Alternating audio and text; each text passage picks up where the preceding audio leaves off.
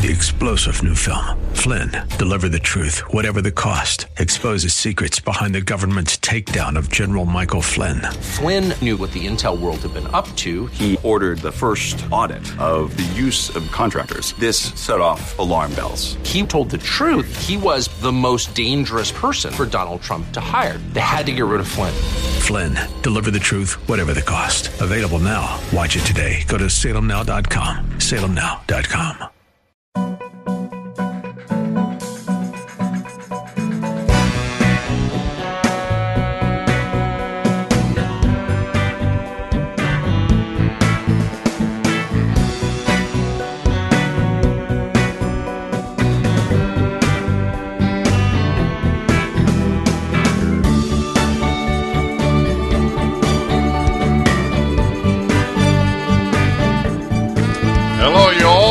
they say in Pittsburgh, yins. Do you know that? You did tell me that. Is that be- is that great? we should we should Oh, start using it. Yins, but nobody else, uh, any, anyone outside of Pittsburgh won't know. Dennis Prager and the Julie Hartman. I thought you forgot my name for a minute. Oh, that it could happen. I know, no, it no, no, it's painful. It's painful. Uh, has anybody yet done this? This this will be a moment in your life when someone says to you, "Are you the Julie Hartman?" I actually had someone come up to me at the PragerU gala. I was walking to the bathroom and there was a woman behind me about five steps and I could sense that she was walking to the bathroom, so I held the door open. She goes, Are you Julie Hartman? And so I was you're getting there soon. Okay, I so couldn't you believe it. you let I know I love it. You let me know the first time you go. You get the. So I get that a lot. The I've never gotten a uh, the. You're right. No, no, you, you'll it, it'll happen. But I get a big kick uh, out of it. Somebody at a restaurant, the Dennis Prager, or on the phone, and I go, yes, my first name is the. Dennis is my middle name. Why do they say the? I mean Well, because uh, theoretically, well, Laura, uh, Julie Hartman has, has more people than Dennis Prager. Uh, There are very Probably. few Dennis Pragers around. Well, so I found this is the uh, you you. God, it's, truer words have never been said. So this is the day after Christmas and the day after Hanukkah. Works out perfectly. So I have a few f- very important things on my mind, and I, I, I don't know your reaction on any of these, so it'll be very interesting. I mean, I have your general, I have a general sense, but I have specific questions. So I'll begin with a topic I raised on my radio show, and which my uh, most recent column was about, because I'm I'm actually uh, somewhat obsessed with this problem of parents whose children so loathe the fact that the parent is a conservative and God forbid a Trump supporter that they not only have opted out of their parents' lives completely, but they don't even let their parents see their grandchildren. I, I, I want to tell you, I I took a vow when I first began radio that I would do everything I could not to exaggerate. Of course, not to lie, but even not to exaggerate. I believe that the number of homes in which this takes place is in the hundreds of thousands. for sure. I I think at least half a million homes. There is a child, an adult child, who will not speak to a parent and will not let the parents see their grandchildren because they're uh, they voted for Trump or because they they voted Republican, et cetera, et cetera. So I wrote this piece, and you've got to read the comments. I always read comments, not just to my own articles in general. How many people wrote that? That is the situation in my home. I can't. I, I haven't seen my grandchildren in five years. Is there any analog throughout history to this? Well, there may be in history.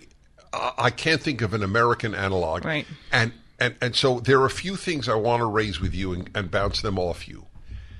So one is my belief, and you, everybody should know, but I want to announce it for everyone. If you differ with me, it is a non-issue, and anyone differs with me, uh, uh, certainly you. Okay. I am I am certain. I may be wrong, but I, I am then I'm certainly wrong. But but I am certain that leftism makes you a meaner human being. Not liberalism. Liberalism makes you naive. But leftism makes you mean in, in the vast majority of cases. Because it makes you angry. So tell me what you think. Go ahead. I have found that in my observation, the people who I know who are extremely far left are mean people. And I think it comes from a hostility and anger. Because baked into leftism is outrage and the worldview that everything is wrong and everything is terrible and working against you. The world's going to end because of climate change that people caused. The country is systemically racist.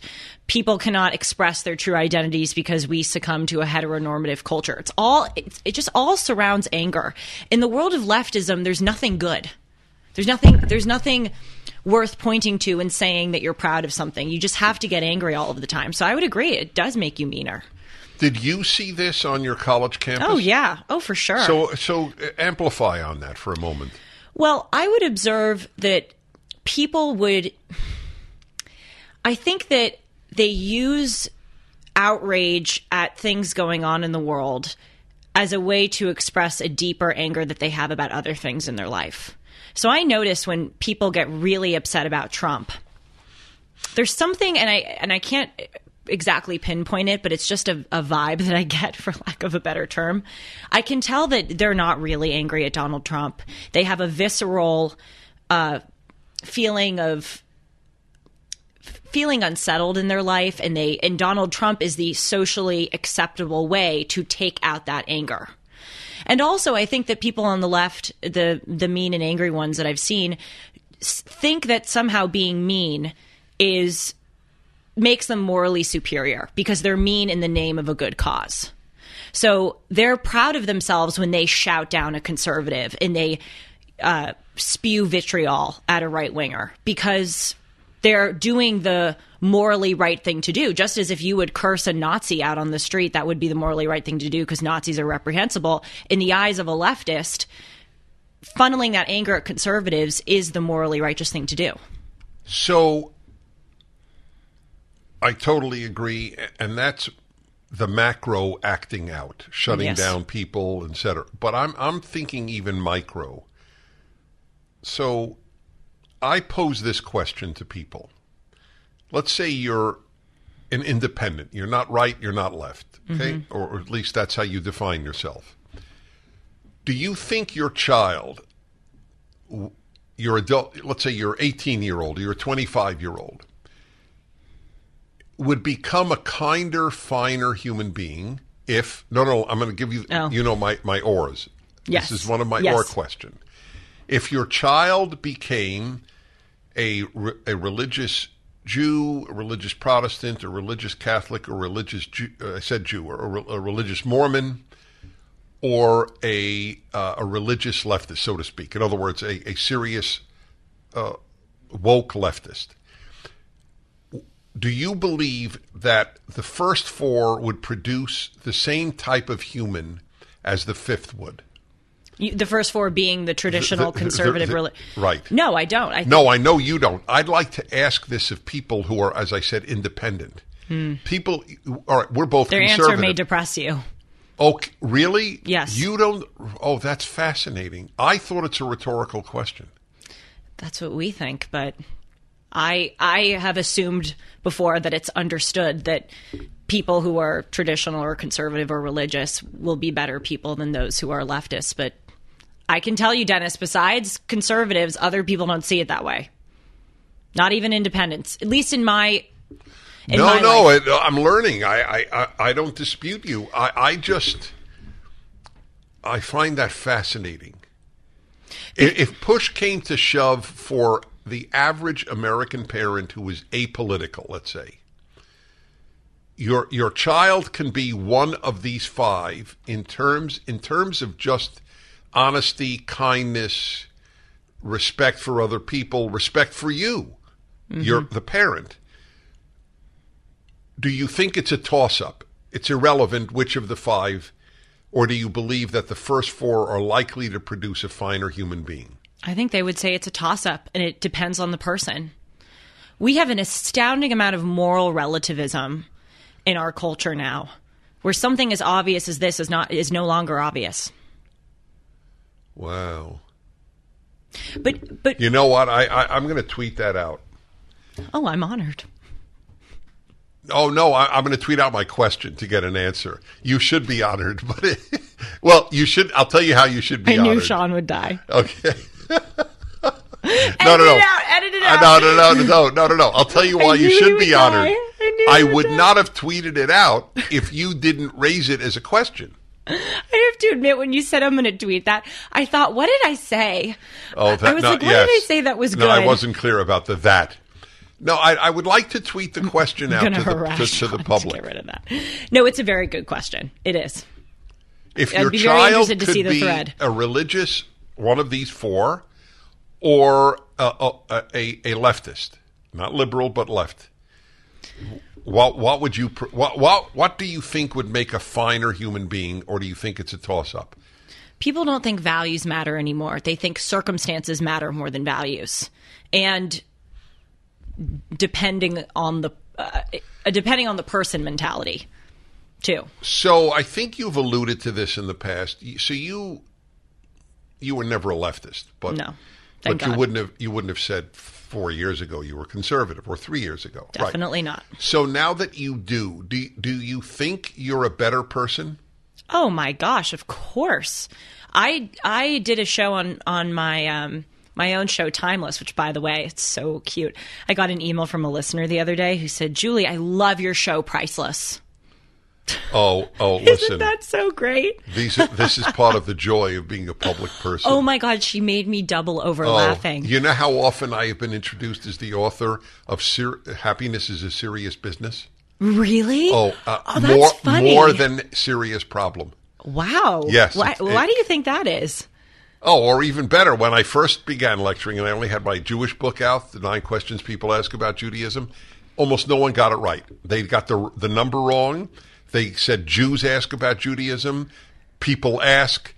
So it's just it's just inevitable. Anyway, so go ahead. So she just to say one other thing when she said the priceless thing i wrote back to her and i said oh my gosh it's so funny my show's called timeless but uh, you made me laugh and she wrote back and she was so embarrassed I know that- and i, I know, want her to they're know. I know. it's so fu- it's But so we're not funny to mortified. us no not at all i'm, I'm going to announce it on my show that i'm taping later today anyway um I did a show in the first five episodes, I believe, where I talked about how conservatism outside of its political dimension has made me a better person. Obviously, conservatism in the main is a political point of view. And I do believe that my the way that I vote now and my political positions make me a better person because I'm I feel that I'm supporting America. But even just outside of politics, conservatism and religion demand something of you. It requires you to look inside yourself first instead of blaming other people for issues. And to reorient my thinking and my life that way has been profound. And also, what I love about conservatism is that it forces you to identify what it is that you want to conserve. In the case of the political dimension, we want to conserve the principles of the American founding. But I just think that's such a great endeavor in life, or a great pursuit, I should say, to figure out what it is in your life that you want, what your values are, and then conserve them and try to abide by them. Instead of in a leftist realm of life, you kind of just go willy nilly and you can progress and change as you go along. I don't think that that makes you a stronger, more principled person. So that's a way of saying yes. So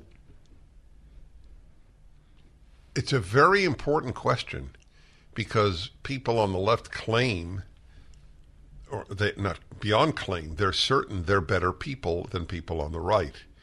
if you're certain you're a better person, this, this is sort of like that l- answer you gave of you know who's lying. It's the people who are suppressing the truth or, or suppressing, Suppressing speech. Speech, I should say. Yes, I love it. You know who's lying? The people who are suppressing the truth. Another edit out, Sean. that's what we call a, a tautology. That's what we call a. I've been taping shows every day and I'm exhausted moment. that that has to go down in Dennis and Julie history. That was so stupid. Anyway, just as you say that the people who uh, are lying are the ones who are suppressing uh, speech, I say that you should probably be skeptical of the people who think that they're really good people. I'm not necessarily saying you're a bad person if you think you're a good person. But every fine human being I know doesn't say all the time what a fine human being they are. They Right. criticize so themselves. uh, this is one of these precious moments where we might have a difference. oh no. Here we go. It's, no, no, it's get out my boxing precious. gloves. Uh, yes. Are you a senior living off of your retirement savings just to get by? Is high inflation and poorly performing markets depleting your retirement accounts? What if you didn't have to struggle to pay bills, mortgage, property taxes, and insurance ever again? Contact Andrew Del Rey and Todd Avakian at andrewandtodd.com. Get cash by tapping into the equity in your home tax free and eliminate your monthly mortgage payment forever with a reverse mortgage. You maintain ownership of your home and pay the loan back when you don't live there anymore. You keep your retirement money working for you.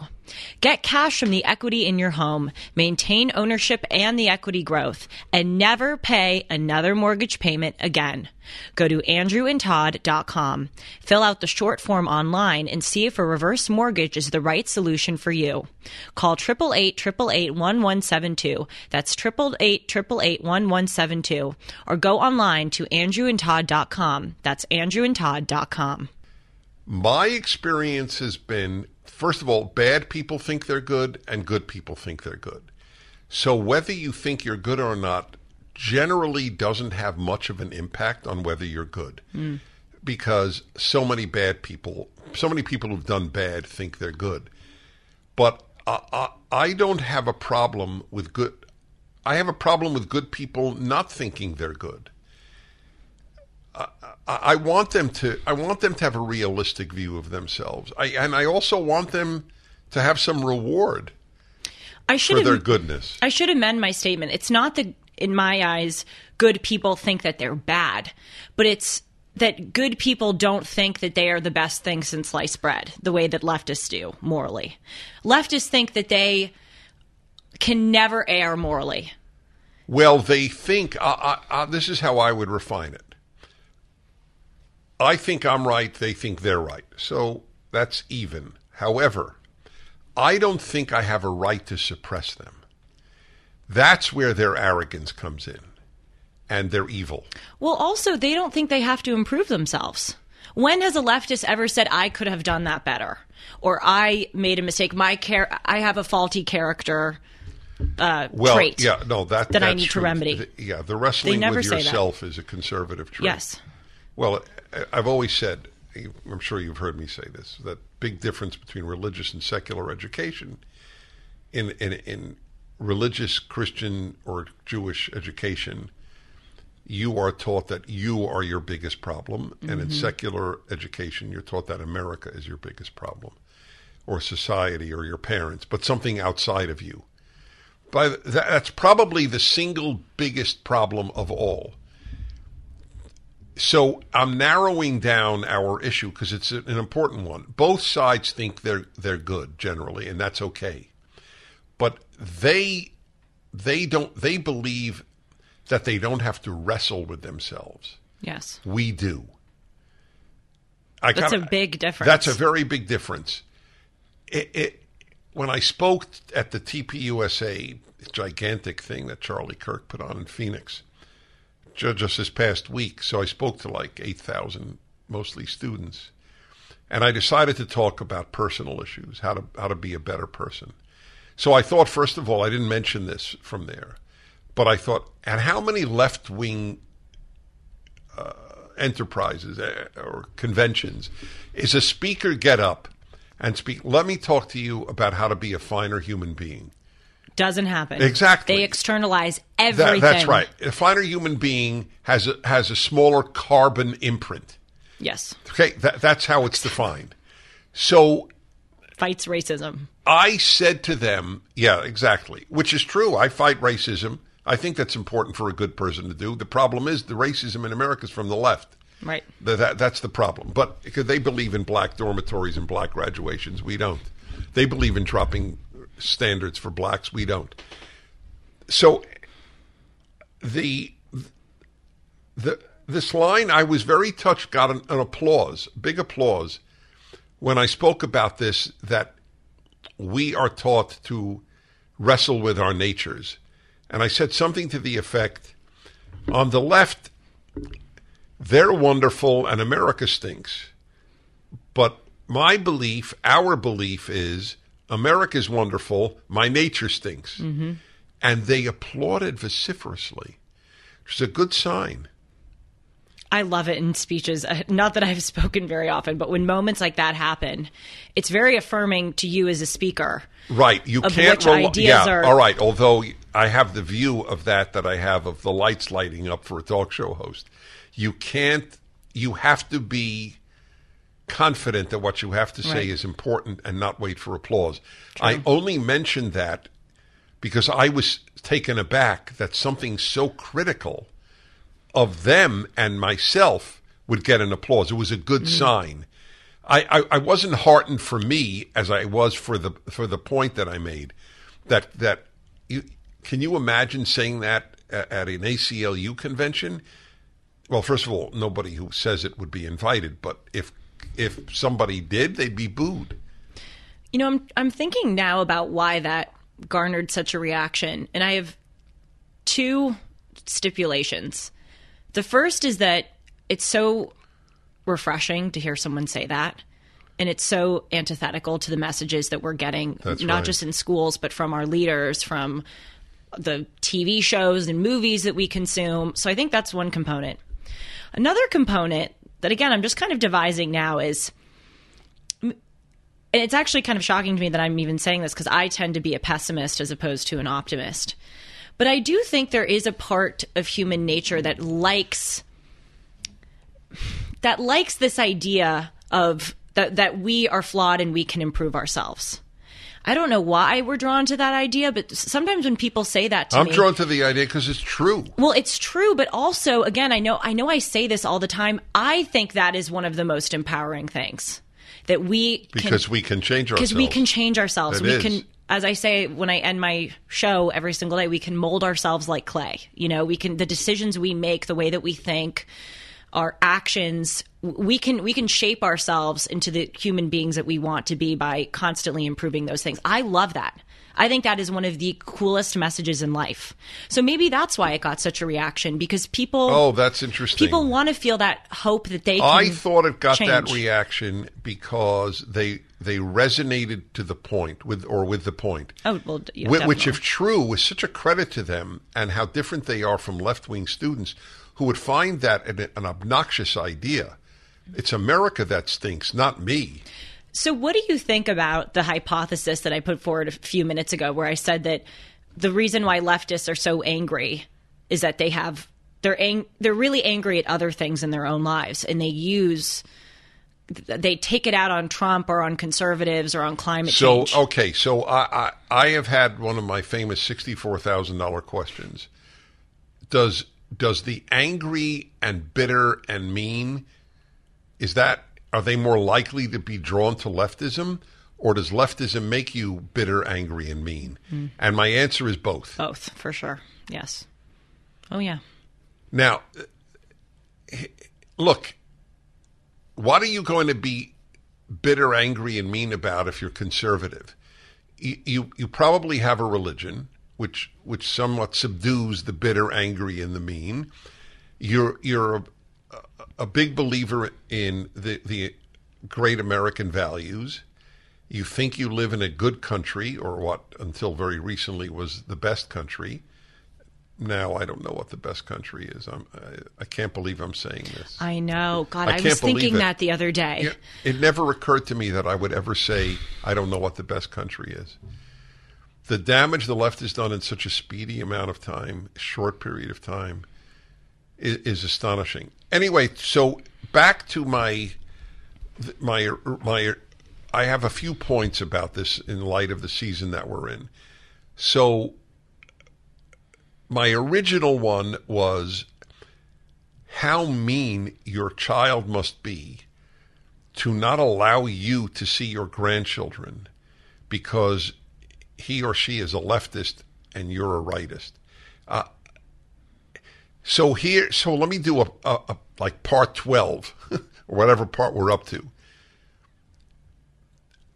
As honest, and you you are honest, but dig deep to be as honest as possible on this.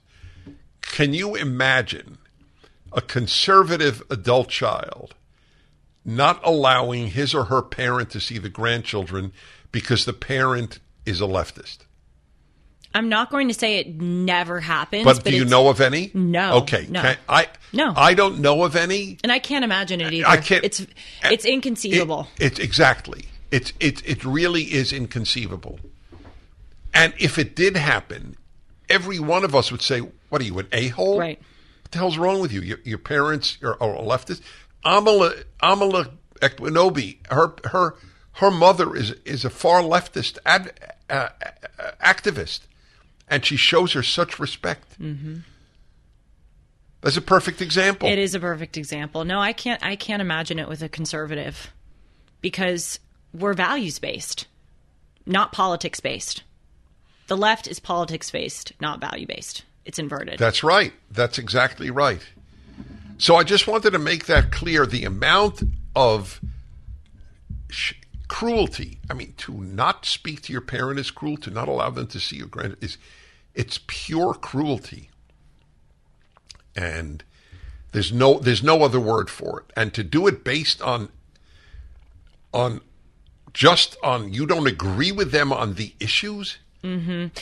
And you know, I mean, look, th- this is one extreme, and unfortunately, it is so common nowadays to see people truly like breaking ties with their family members permanently because of politics. But there are also gradations of that that aren't as severe. And I've even experienced in my own family, thankfully, I, I don't not speak to someone because of their politics, or rather, they don't.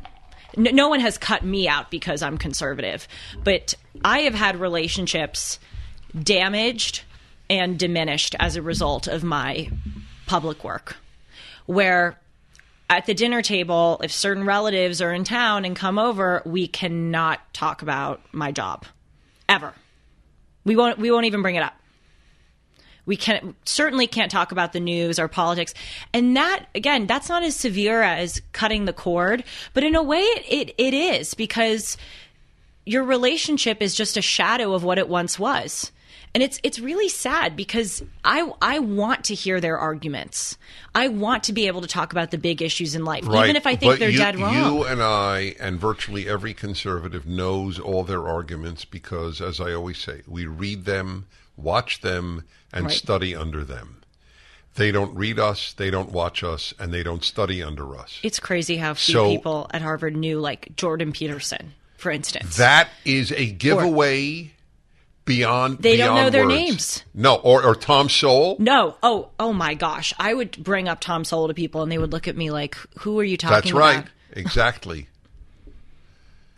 It, it is fascinating. I, I I would love to do a a multiple choice on Quiz. who the average Harvard student heard of. You did a really great quiz. I think it was like a year and a half ago. Are you a liberal or a leftist? Right. Oh yeah, I did I 32, loved that. 32 questions. We should redo that, you know, because we talk on this program. I think Uh, uh, last yes. time, like, do, do people know Pol Pot? We should we should like draft up a quiz and try to coerce people my age into taking it. They probably wouldn't because they would know they would be exposed. But we should give it out to parents and say you need to make sure your kid knows this by the time they're eighteen. More of your f- formerly fellow students at Harvard, I believe, would know the the slave woman that Thomas Jefferson Yes, had kids with Yes, than would know Pol Pot. It's such an apt example. It's true. It's true. People know more about the history of slavery and and indigenous migration than they know about Mohammad Mossadegh in Iran, who was overthrown in Oh well, oh 1953 in a please, CIA okay, coup. okay. That that's really getting into the abstract. How Is about really? Gulag? Yeah, Okay, no, they wouldn't be able twenty to, to that. forty million people were slaughtered. Uh, How many Ukrainians did the Soviets starve to death deliberately? They wouldn't know that it even they- happened. They wouldn't know what you're talking about. They wouldn't know what you're talking about. And frankly, I didn't know that that happened until I encountered you. That's sad. It is sad. So I'm not trying to wag my finger. You know, sometimes I speak about this as enthusiastically as I do because I was once that person. Well, that's why it's very powerful for you to speak about this. I'd like to introduce you to Monorail, America's investment app that takes you from where you are to where you want to be. Monorail is an investment and savings app that is made for patriots by patriots. It doesn't matter whether you're an Apple fan or if you prefer Android, Monorail is available in both environments and online at monorail.com. Monorail is safer for users with bank level encryption and biometrics. Your money is protected with Monorail through the Securities Investor Protection Corporation and the FDIC. No matter how you engage with Monorail, you're getting the security and safety that you need. Whether you're adding funds to your investment account, looking to buy a stock, or putting money aside for future purchases. With Monorail, you can put your money where it matters and utilize the economic power that built this country. Don't go somewhere else to trade stocks. Monorail gives you the freedom to purchase whole or fractional shares in companies that you believe in. It only takes five minutes to download the app and to set it up. Join the pro America money movement. Join Monorail. So, again, I just want to summarize this point because it's so important. Their meanness overwhelms our meanness. I mean, th- there's no comparison. And this is the proof. You can't see your grandchildren because you voted for Trump. We would never do. But just for the record, because this comes as a shock to people on the left, I promise you, I loathe Joe Biden as much as you mm. loathe Donald Trump. And I, I- and I have better reason. Yes. Trump did not damage the country. Whatever you think of the man as an individual, which is another subject for another time, how do we assess people? This it's a very complex and important subject. But that Trump is a fascist, so why was fascism not implemented for four years when he was in power? Ha- ha- What are you talking about? You made that point. I thought it was excellent recently. Maybe it was on the Young Turks or something where you said there was no uh, diminution of liberty under Trump. Yes. But there has been a significant amount Yes, under exactly. Biden. I have used that many times in, in arguments. Well, another thing is, you know, Donald Trump and his policy positions would have been completely mainstream for a conservative in the 70s, but the, but Joe Biden and his policies would have been outrageous for de- Democrats even just half well, a century ago. to have a guy in drag uh, speak at the White House. This is so. So this is what the person on the left says. Oh, I don't want my kids to have a model in, in Donald Trump, but you do want your kids to have a model in a drag queen. I know. And also, you need to you need to figure out what your options are and what to prioritize. So if I have Trump who is personally you know reprehensible or loud and angry and doesn't have any manners all of these things that are true but he's a great president i would rather take him as my president over someone who is at least on the surface mannered but is an awful president because i'm voting for a president i'm not voting for a parent I'm not voting for a teacher or a role model. I'm voting for someone to run our country. I don't understand how people can't see that Well, I, difference. the whole time when people say Trump is this, Trump is that, so I'm just curious. When if you, God forbid, had serious cancer, would you choose your oncologist based on how fine a human being he was, or how fine a surgeon he was? Well, I say I say to people a lot. I go, "Let me ask you a question. Would you rather have Trump teach your kids about uh, sex ed or Biden?" Would you rather have Trump preside over your court case or Biden? Would you? And I put it in different scenarios because then they can see the policy implications of these presidents as opposed to their temperament. One would hope, but I, I, I really, I always try to drive the point home on the most important things in your life, or, or in certainly in the public's life, but even in your life, you need an oncologist. So oncologist A is good. You went to one the other day. I did. Yes, isn't that the eye doctor? Oncologist is a cancer doctor. Sean's laughing again. Oh God, That's that's a boo boo. that's a really, really big boo boo. Okay, I want to die now. We're we're definitely editing that I real out. no, we're not. No! oh no, it's priceless. No, it's actually so bad. It's so What- bad. No, okay, you, you can't know everything, and thank God you didn't. You don't know what an oncologist Well, is. Well, wait. I'm sorry. great. What's the eye doctor called? Ophthalmologist or you know what? I'm just going to shut up. I am not going to respond. Poor thing. Anytime you I want you all to know. I am not Julie, saying anything. I'm looking at the camera. Julie is horrified right now. I'm horrified. Uh, she is. So I You just want you to know me. in This is front for it is. It- it in is. front of a thousand people when I was the head of this institute in my late twenties, big institute. Uh, and I, I I was reading something and I read a word and I said Ori and 500 people shout out awry. oh no. So I haven't forgotten it. Do you understand? Yes. It's like this. No, it's true. It's true. Uh, oh, it, it- whenever it- I okay. air, I But as you as I as you said, I said to myself, "It's good for you, Dennis." Okay. it's good for me. Yes. You got All right. So oncologist is cancer doc. So do you you you- have terrible cancer, your loved a loved one does. You have two choices. One is a fine doctor, a fine oncologist who uh, is known for his decency. He has never been unfaithful to his wife. The other oncologist is known as sort of a magician, as an oncologist, uh, uh, sort of a genius it comes to cancer, but is a pretty reprehensible guy. Uh, uh, is known is a womanizer, even though he's married. So, which one would you take? Why is it any different for my country? Especially if my country has cancer, which it does now. stage four.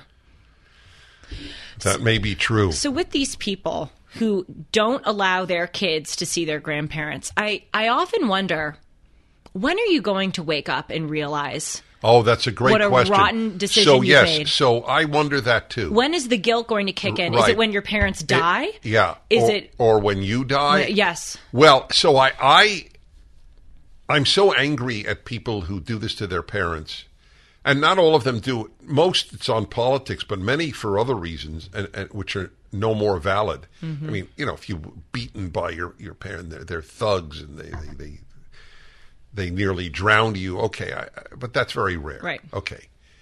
So I, I think always in terms of justice, and there is no justice ultimately in this world, but I, I'd like to increase the amount. Do I wish that their children do to them what they did to their parents? Mm-hmm. I, I'm haunted by this question. I am too.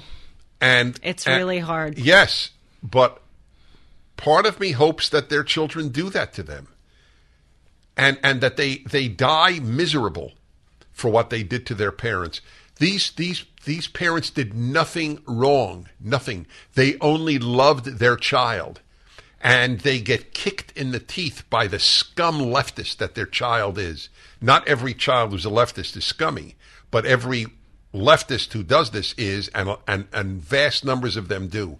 And I'll tell you another thing. What drives me crazy is so uh, so. Uh, I talk to them. So who, who is this? Your son or daughter? It's my son. It's it's you. It's I don't know if it's. I think it's more often the daughter, but it's often sons. But here's the the, the kicker that I'm pointing to is so. What's with the daughter-in-law? Doesn't she want to unite her husband with her parents? No, no, no, no, no. She's more left than he is. This is the common reaction. There was a time when you assumed that one of the roles of your son-in-law or daughter-in-law was to help their their spouse reconnect with their parents. That's a beautiful Really role important that a spouse should should play. And they do the opposite. We don't think in terms Don't talk to that Trump supporter. We don't think in terms of roles or obligations. Oh, or duties obligations anymore. is a conservative yes, word. It is. So what you just said fascinated me because it's something that I grapple with too. Do you, do you believe in karma? I know that you may wish karma upon No, those. I don't, but I, I, I I do. karma in this life or or afterlife. Oh, I believe in an afterlife, but I do. No, no, believe- no, no. Karma i- is is uh, resurrection. In other words, i i- it's a cycle. You you come back. Reincarnation.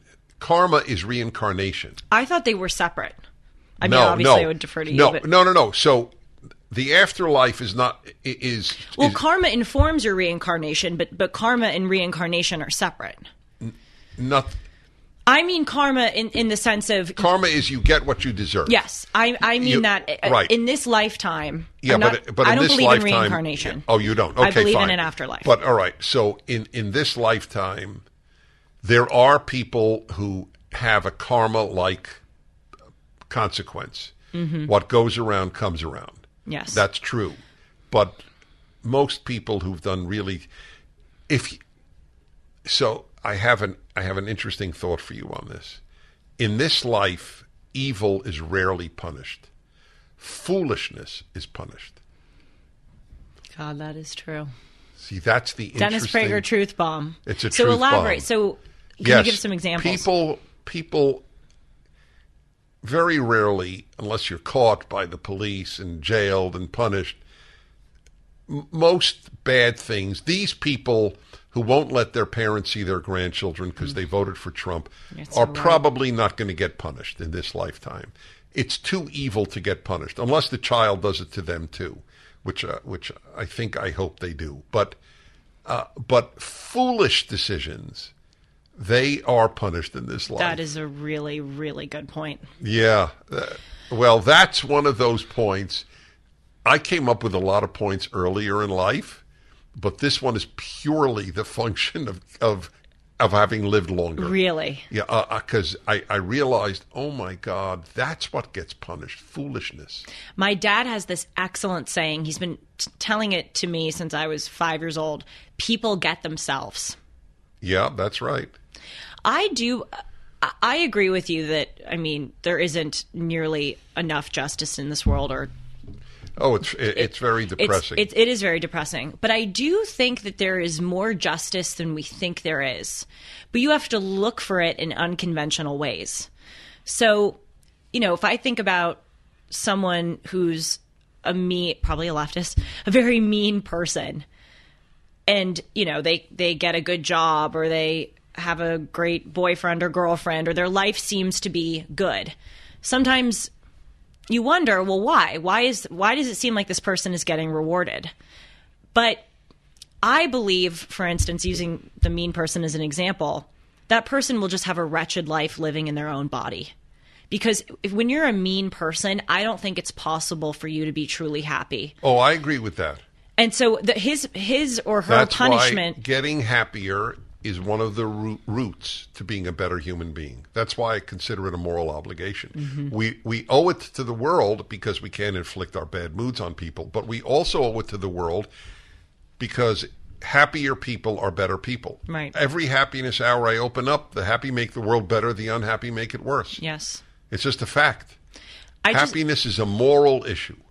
you just have to look for that karma in different ways where sometimes you want it to be as overt as you know someone loses their job or their children will do to you Yeah. but but using the example of the the parents who won't let the kids see the grandparents maybe it won't be as overt as their kids one day not speaking to them but maybe the guilt that they will live live with when they are older will be I wonder. Unbearable. I wonder. eh,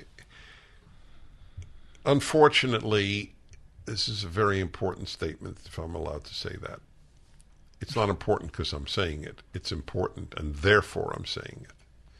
Big difference. The conscience is not that powerful because bad people sleep well.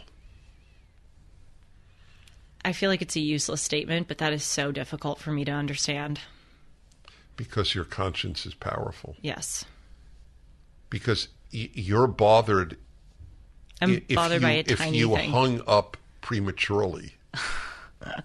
I did hang up prematurely. We were on the phone last night, dear viewers, and we were saying goodbye, and I I hung up a few seconds By the way. I totally awful. identify with you, but I didn't want you to think I was rushing off, like, oh, I'm done with this guy. I- I- Adios. it's not a worry. I got a I got a big kick out of that. That it sh- it showed what you're like and how developed your conscience is.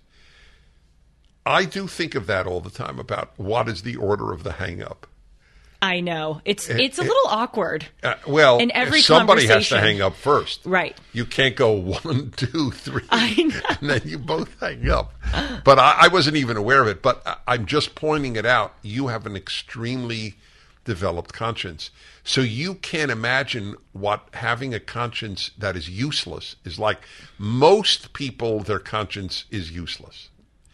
I'm sorry. And I'm I- not saying that to be self-congratulatory. no, no, no. and I'm not I just- doing it for to congratulate you. I'm just making a comment. It, it, it's so I just I just want people to understand when people say, "Oh, I don't need God. I answer to my conscience." I know. It's- I, it's I need a vomit bag. What are you? What are you, an idiot? Who? What bad person doesn't answer to his conscience? By the way, this is a little bit off topic, but welcome to Dennis and Julie. We're always going off of exit ramps, and it's great. I want to talk on my show sometime soon about my religious journey, thanks to the Rational Bible, um, and why I think that people my age should take this seriously. And I, this this thought just hit me like a lightning bolt, and I want to sh- share it with you and get your reaction. That as much as people say nowadays that they're secular or atheist or don't believe in God, almost every single person, when they're in moments where they feel like they may die or when they're in danger, you know, let's say you're uh, Well, that's driving. it. There were no atheists in foxholes. Did Yes. you ever hear that phrase? no, I haven't. That's the phrase. That it, when you are in your most vulnerable, Right. terrified moment, Yeah. every single person starts praying. Even the avowed secular atheist will start praying. If that isn't proof that we all, to an extent, do believe in God and certainly need God, then I don't know what is. Well, I actually have an ambivalent reaction to that because I don't see God as a celestial butler. I love it. I love that line. It was. It's one of my favorites. Oh, really? I think about it all. I think about it honestly, like when I'm praying and I'm asking for things. Right. Well, I I, think- I almost never ask for things. I say think- I'm so sorry, God. I hope I'm not treating you as a celestial butler. Well, that's beautiful. I say that. Sorry, go on. It, it's. Uh, I've asked God twice for things. Twice? Yeah, in my life. Do you literally? Are you like saying it as a joke, or do you? No, no, I, I know, two I, I times? know, and I know the Wow. two times. Yes. Are you willing to share the two times? Yeah, I guess so. So one is silly, and one is very serious. So I'll tell you as soon as you tell everybody about Lear Capital.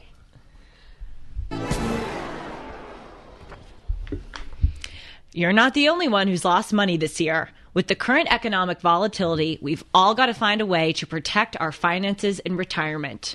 Did you know that you can add physical gold and silver into your IRA or 401k? You should consider adding Lear Capital to your retirement as we are all looking for stable investments. If you want to learn more, call Lear Capital today and ask about the Lear Advantage IRA. You can transfer or roll over your old 401k or IRA into a gold, tax free, and penalty free account.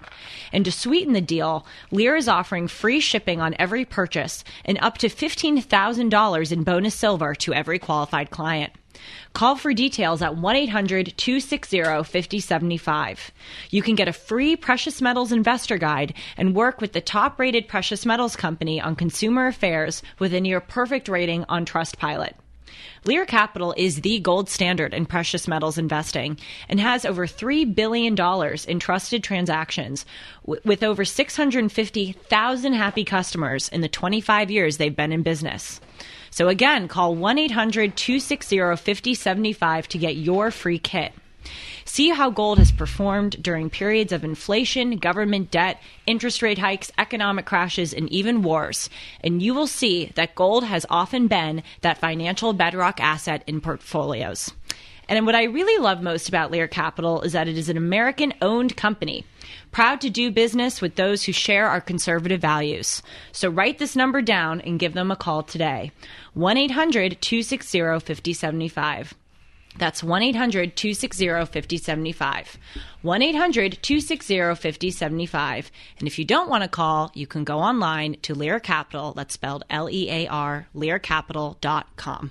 All right. So the first time mm-hmm. I was about nine or even eight years old, and we went to synagogue every week, and the rabbi, in one of his sermons, said, If you ever really, really want something from God, say, Ana Hashem Hoshiana. And it's from the Psalms. So, oh God, uh, please please help me. All right, you know, I'm giving a just a a generic translation. So I thought, wow, that's cool. Shortly thereafter, My parents were out of the house, and I was probably throwing a ball, I don't know what, in the house. I broke their most expensive item in the house Oh no. a specially made big vase from Italy. Oh no, Dennis. Yes. I've been there. It's the worst feeling in the world.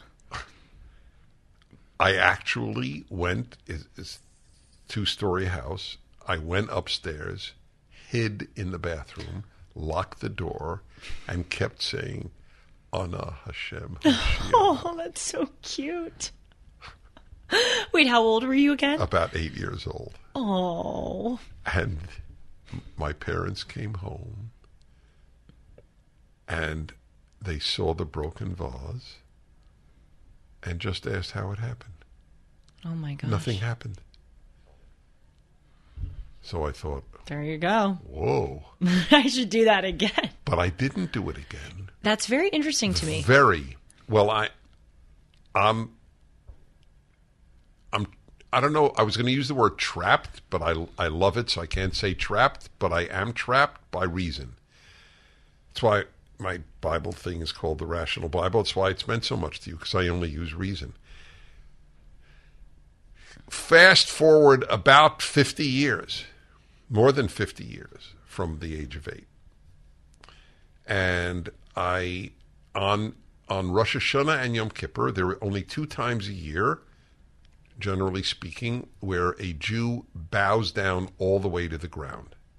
Yes. When I went to Yeah, so the you saw services, my service, I saw that. yes, and I make a big deal. I say, I know you've never done this because these are not Orthodox Jews generally, and I'm, I make the case on how powerful that is to do. And it's very powerful to me to bow down to God that deeply twice a year Rosh Hashanah, Yom Kippur, hmm. the high holy days of the Jewish calendar. So I, there was a, a personal family issue, and I just said, God, I, I really don't know what else to do, so I need your help. And by golly, like with the vase, it complete it com- well, I don't know if it helped. I can't say God did it. Hmm. I can't say God did it with the vase. Right. I'm only telling you the two times in my life I asked God for something, the something materialized. I don't know if God did it, and I and how could I know? You know, He didn't tell me.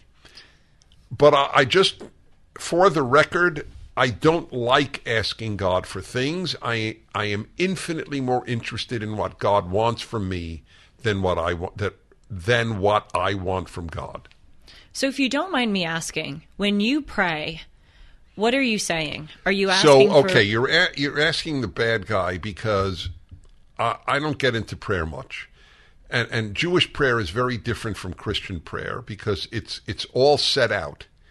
I mean, there there are set prayers in, in Christianity, of course, but uh, mo- uh, certainly among Protestants, there's a lot of prayer that's just spontaneous. And by the way, I find it very moving. I, I I'm, I'm with I'm with Christians a great deal, as you know, and I actually have been asked often to to lead a prayer b- before a meal, for example, and I love doing it uh, for Christians or with Christians. Jewish prayer is all set down. It's all it's all already in the prayer book, and it's all in the plural.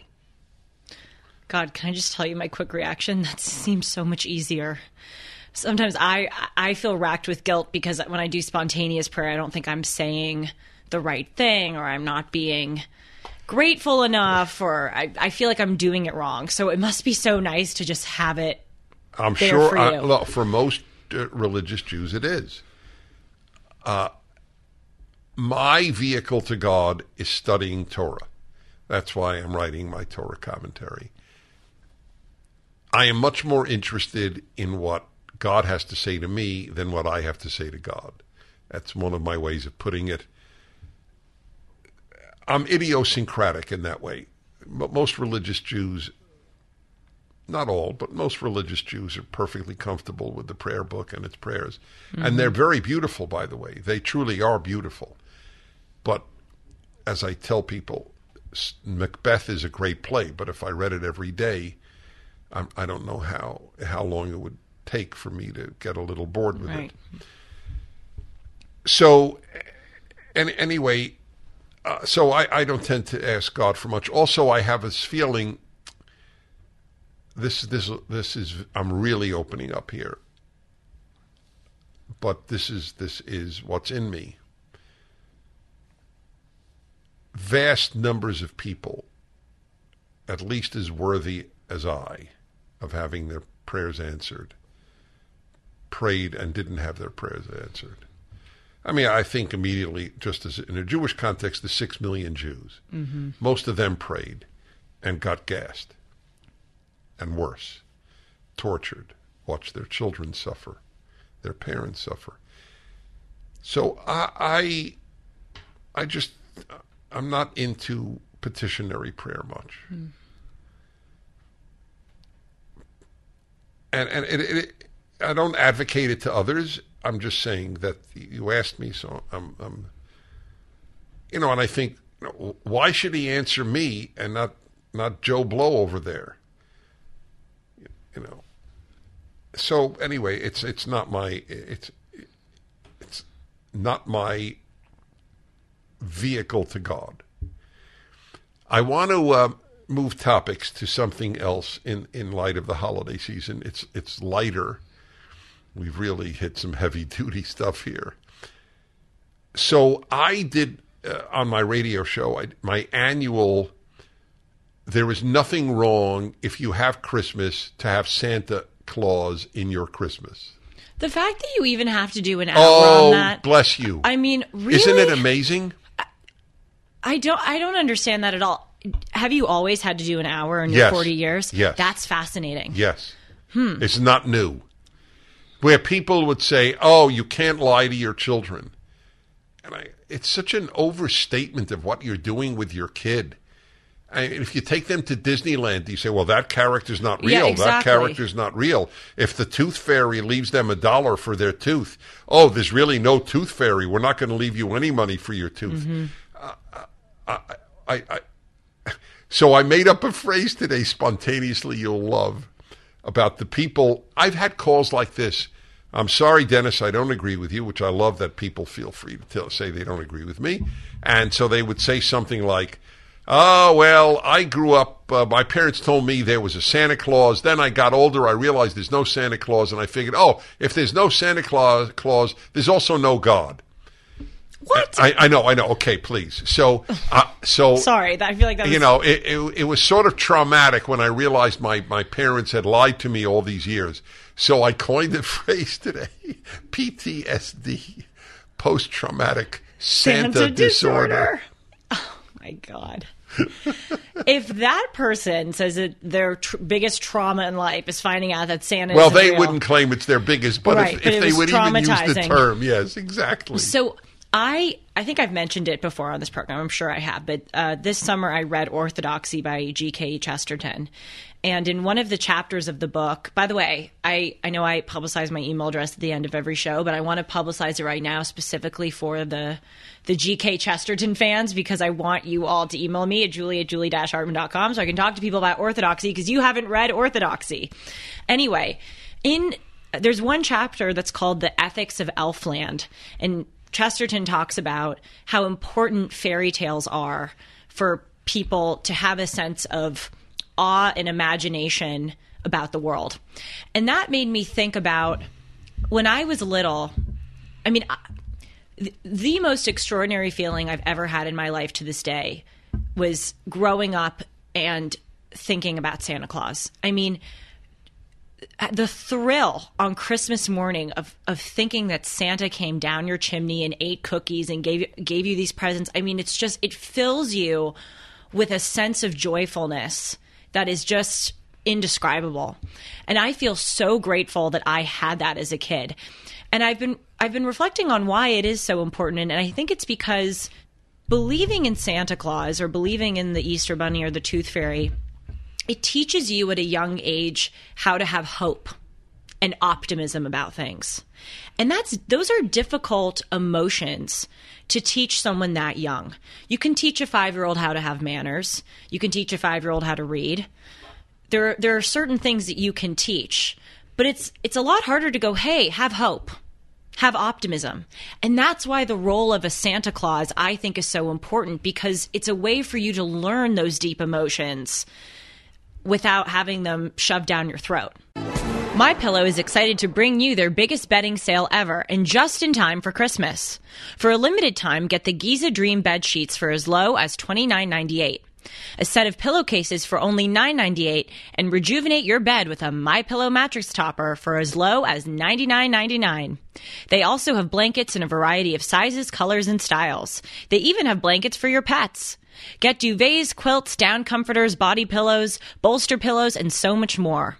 All with the biggest discounts of the year happening now. They are also extending their money back guarantee for Christmas until March 1st, 2023, making them the perfect gifts for your friends, your family, and everyone you know.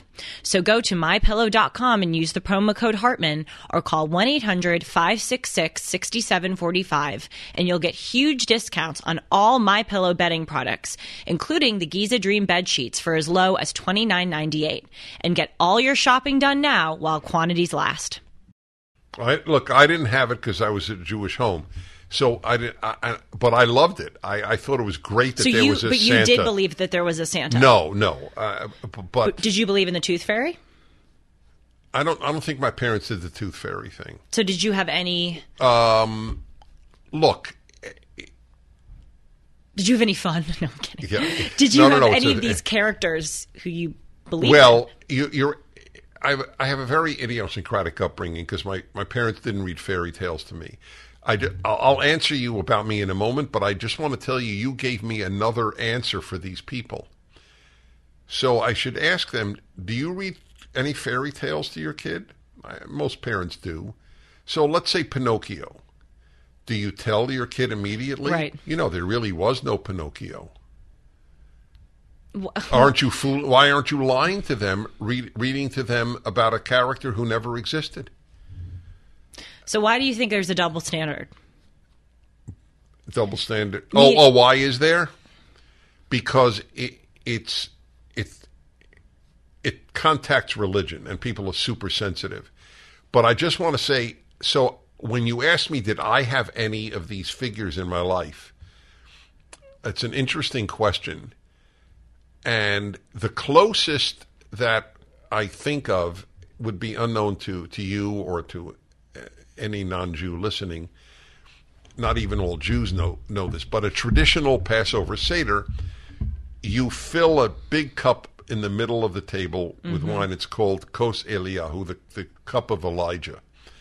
And in Jewish tradition, Elijah will announce the coming of the Messiah. He, the prophet Elijah, will come back and announce the coming of the Messiah. So you traditionally you you hope to see Elijah, who will bring the, the good news, the term very familiar to Christians, uh, of the, of the of the coming of the Messiah. So we would open the door after the meal, the big meal. We would open the door for Elijah, who uh, was all of my life invisible, clearly. And my parents would then say, "Hey, look." some of the wine was drunk. Like the wine went down a little bit. Were they lying to me? Isn't that an absurdity? Wasn't it like a joyful part of the Seder? Uh, what, what, is, what, is, what do you lose having Santa? I, I don't understand what You the downside is. And also, I mean, there's there is no time where Santa has been more important than now, especially because kids in schools they're being taught these very negative, corrosive things about It's a very climate change and ra- you know everything is so negative. And Right. you, you, I mean, even even at a different point in our Right. history, Santa's always necessary. He's holly now. jolly. Yes, We need a holly jolly yes, guy to visit. That's that's that is important because there are so few characters nowadays, and this is what I love about you. You've really done this for me. You're you're always so happy and optimistic, and that is a very powerful thing because there are a few people in my life who who are as consistently happy and optimistic. It it makes a really big impression on people. It elevates them. And to have Santa who is always that, that can be a necessary example of That- optimism for yeah, people boy, who don't more have it. necessary than ever. He is. I mean, the whole thing, have a holly jolly Christmas. The whole the whole ethos Happy. of the time, and I and I love it. So here's an interesting uh, question. I want to know: You were not raised religious. No. Your parents came from Catholic backgrounds, correct? My mom did. My dad came from a Lutheran background. Okay, all right. Wow, that's a funny combination. Yeah. Luther didn't like the Catholic Church, but okay. Uh, so, did you have a Christmas tree? yes. Oh, yes. Did you have gifts that you opened in the morning? Yes, that stopped when I was eight or nine when both of my sisters moved away. But for, for the first few years of my life, yes, we did. Did you like it?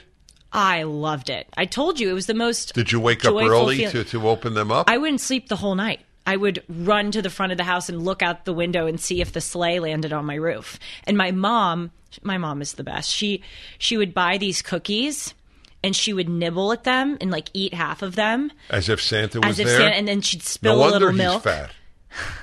I know. Cookie in every home. And she would write a note with her left hand saying, "Hi Julie, it's Santa. I Why? hope you So that it wasn't clear.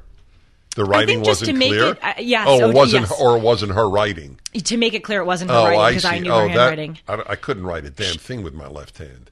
She That's just hilarious. she did everything to make it special. My dad too. They would leave a Santa hat like on in the you know. Did you ever go to church on Christmas? Sometimes, yes, but we we kind of stopped doing that. In retrospect, do you wish you had a more religious home? No. Because I'm so happy. I think I said this last time. I'm so happy that I found it on my own and I found your work first. I wouldn't go back and change the way that I was raised. I think it worked out the way it was supposed to for me. Now, will I raise my kids religiously? Yes. But you're not sure which religion yet. Yeah, I'm not sure. Right. Which is fine. Uh, you know, My kid will be an ethical monotheist, I'll tell you that. I do At the know- very I do know that. And please say kids. Yes, I should say kids. I want I, I can imagine it's it's, a lonely service to being humanity for you. Yes. Well, if you speak to only children, they don't speak of great loneliness.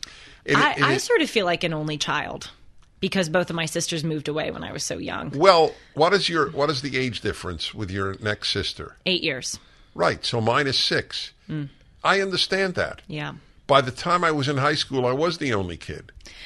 You know, I got to tell you, and I know we probably have to end soon, but on this subject that we've we brought up earlier of of children not speaking to their parents, I have really worried about when I have kids because I know I'm going to give my best effort to raise them well, but it really is sometimes a roll of the dice. Oh, having could have a- children is a crapshoot.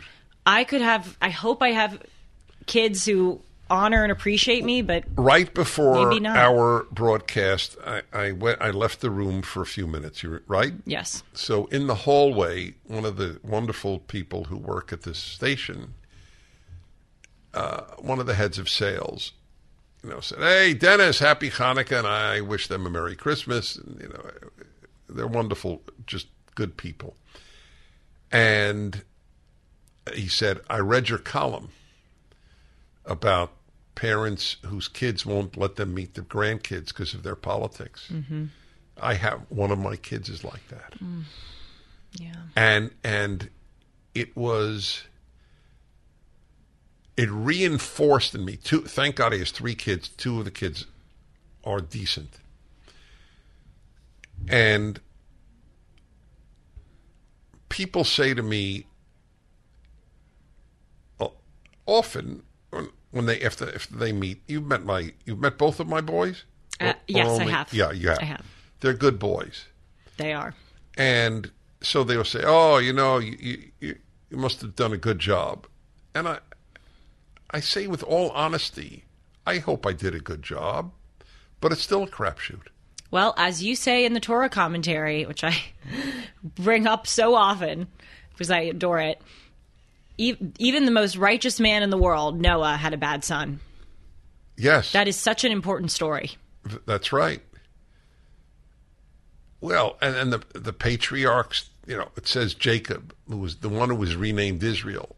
He, he was a crappy father. He he favored uh, Joseph and then favored Benjamin, and it says so in, in the text.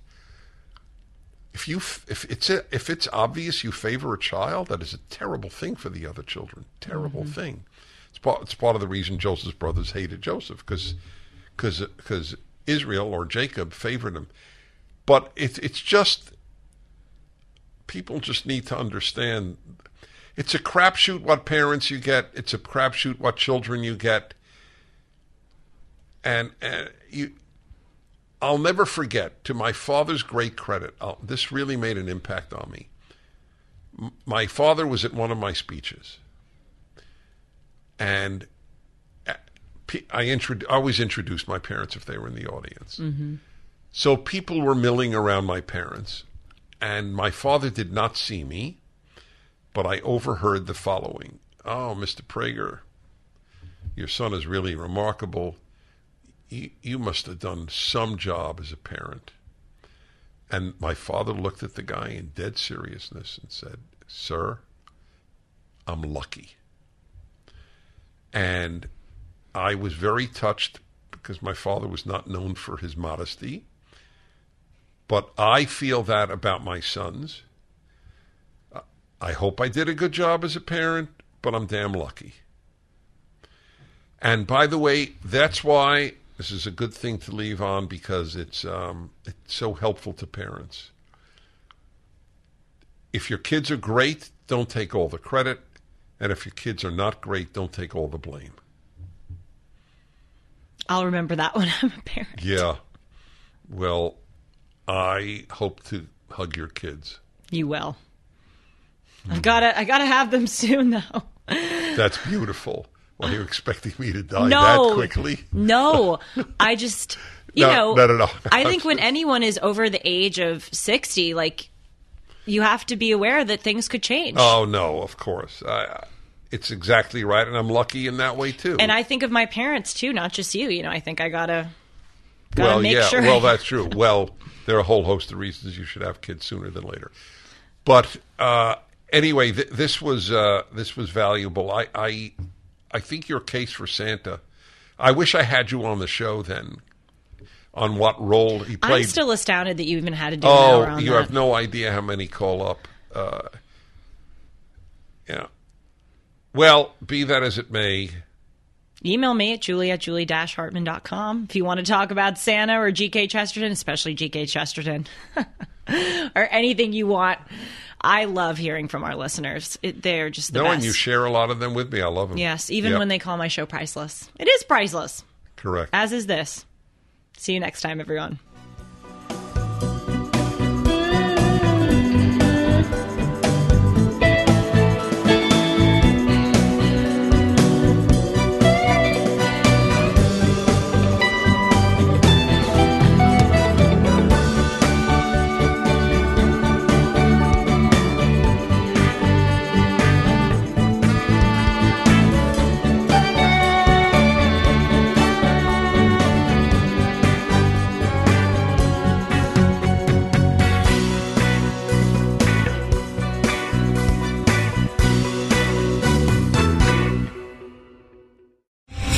Three star general Michael J. Flynn, head of the Pentagon Intelligence Agency, knew all the government's dirty secrets. He was one of the most respected generals in the military. Flynn knew what the intel world had been up to. He understood its funding. He ordered the first audit of the use of contractors. This set off alarm bells.